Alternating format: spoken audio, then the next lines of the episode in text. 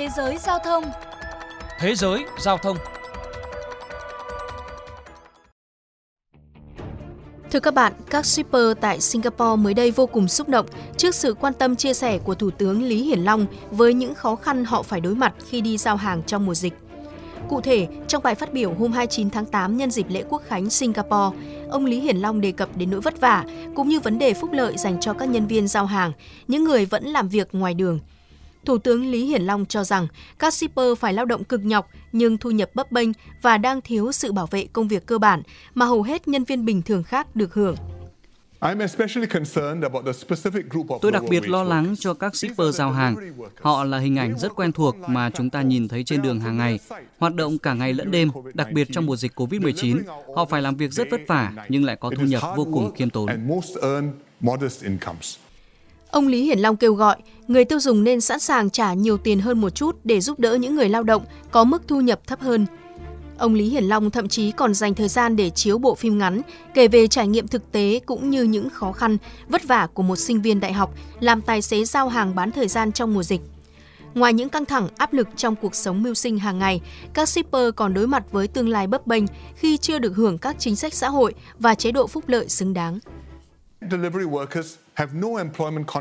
Những nhân viên giao hàng không có hợp đồng lao động, do đó họ không được hưởng những chính sách xã hội cơ bản như có đại diện công đoàn hay bồi thường thương tật trong quá trình làm việc. Họ cũng khó có khả năng chi trả cho các dịch vụ chăm sóc sức khỏe, nhà ở và cuối cùng là hưởng lương hưu. Tất cả những vấn đề này sẽ được Bộ Lao động Singapore nghiên cứu thảo luận. Chúng ta cần tìm giải pháp để mang lại cho người lao động một tương lai an toàn hơn. Theo dõi bài phát biểu của Thủ tướng Lý Hiển Long, Muhammad Rusayel Mawazi, một tài xế giao hàng cho biết anh cảm thấy rất vui và xúc động khi những đóng góp của mình cho xã hội được ghi nhận. Đang có sự thay đổi lớn trong cách nhìn nhận về công việc của nhân viên giao hàng. Nhiều người thậm chí còn gọi các shipper là những người hùng trong mùa dịch. Tuy nhiên, lĩnh vực này hầu như chưa nhận được chính sách hỗ trợ nào và các tài xế vẫn đối mặt với rất nhiều khó khăn. Đồng quan điểm trên, Zheng, một tài xế giao hàng khác cho biết anh mong muốn sớm được thấy những thay đổi tích cực hơn sau sự quan tâm của Thủ tướng Lý Hiển Long. Thật tốt khi chính phủ đang có kế hoạch cải thiện vấn đề sức khỏe của các tài xế giao hàng. Tôi mong sớm được thấy những thay đổi tích cực trong lĩnh vực này. Theo Gen, các shipper không phải nhân viên hợp đồng, do đó họ không có công đoàn riêng. Cách giải quyết trước mắt là thành lập công đoàn để bảo vệ người lao động.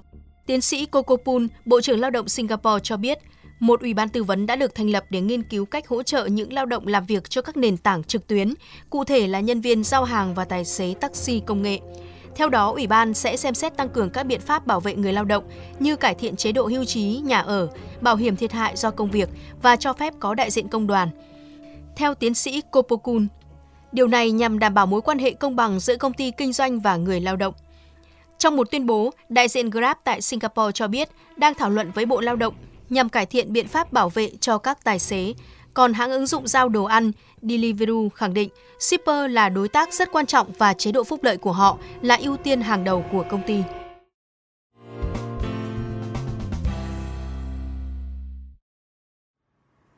Thưa quý vị, tại Việt Nam, trước những diễn biến phức tạp của đại dịch COVID-19 thời gian qua, nhu cầu shipper cũng ngày càng tăng cao. Các chuyên gia cho rằng cần coi shipper là lực lượng quan trọng trong quá trình giảm thiểu các tác động của dịch bệnh, từ đó xây dựng mô hình hoạt động thông thoáng, phù hợp. Theo tiến sĩ Nguyễn Quang Đồng, Viện trưởng Viện Nghiên cứu Chính sách và Truyền thông, việc ưu tiên tiêm vaccine COVID-19 cho lực lượng shipper phối hợp với các công ty công nghệ để kiểm soát hoạt động giao nhận hàng hóa, sử dụng nền tảng công nghệ và hệ thống tài xế của họ là hướng đi hợp lý và bắt buộc đối với không chỉ thành phố Hồ Chí Minh mà còn cần triển khai trên phạm vi rộng ở tất cả các tỉnh thành phố khác như Hà Nội, Đà Nẵng. Lực lượng shipper cũng như doanh nghiệp tư nhân phải được coi là một lực lượng quan trọng tham gia vận hành để giảm thiểu tác động của dịch bệnh, giúp hệ thống xã hội và nền kinh tế được vận hành bình thường. Đến đây chuyên mục Thế giới Giao thông xin được khép lại. Cảm ơn quý vị đã dành thời gian lắng nghe.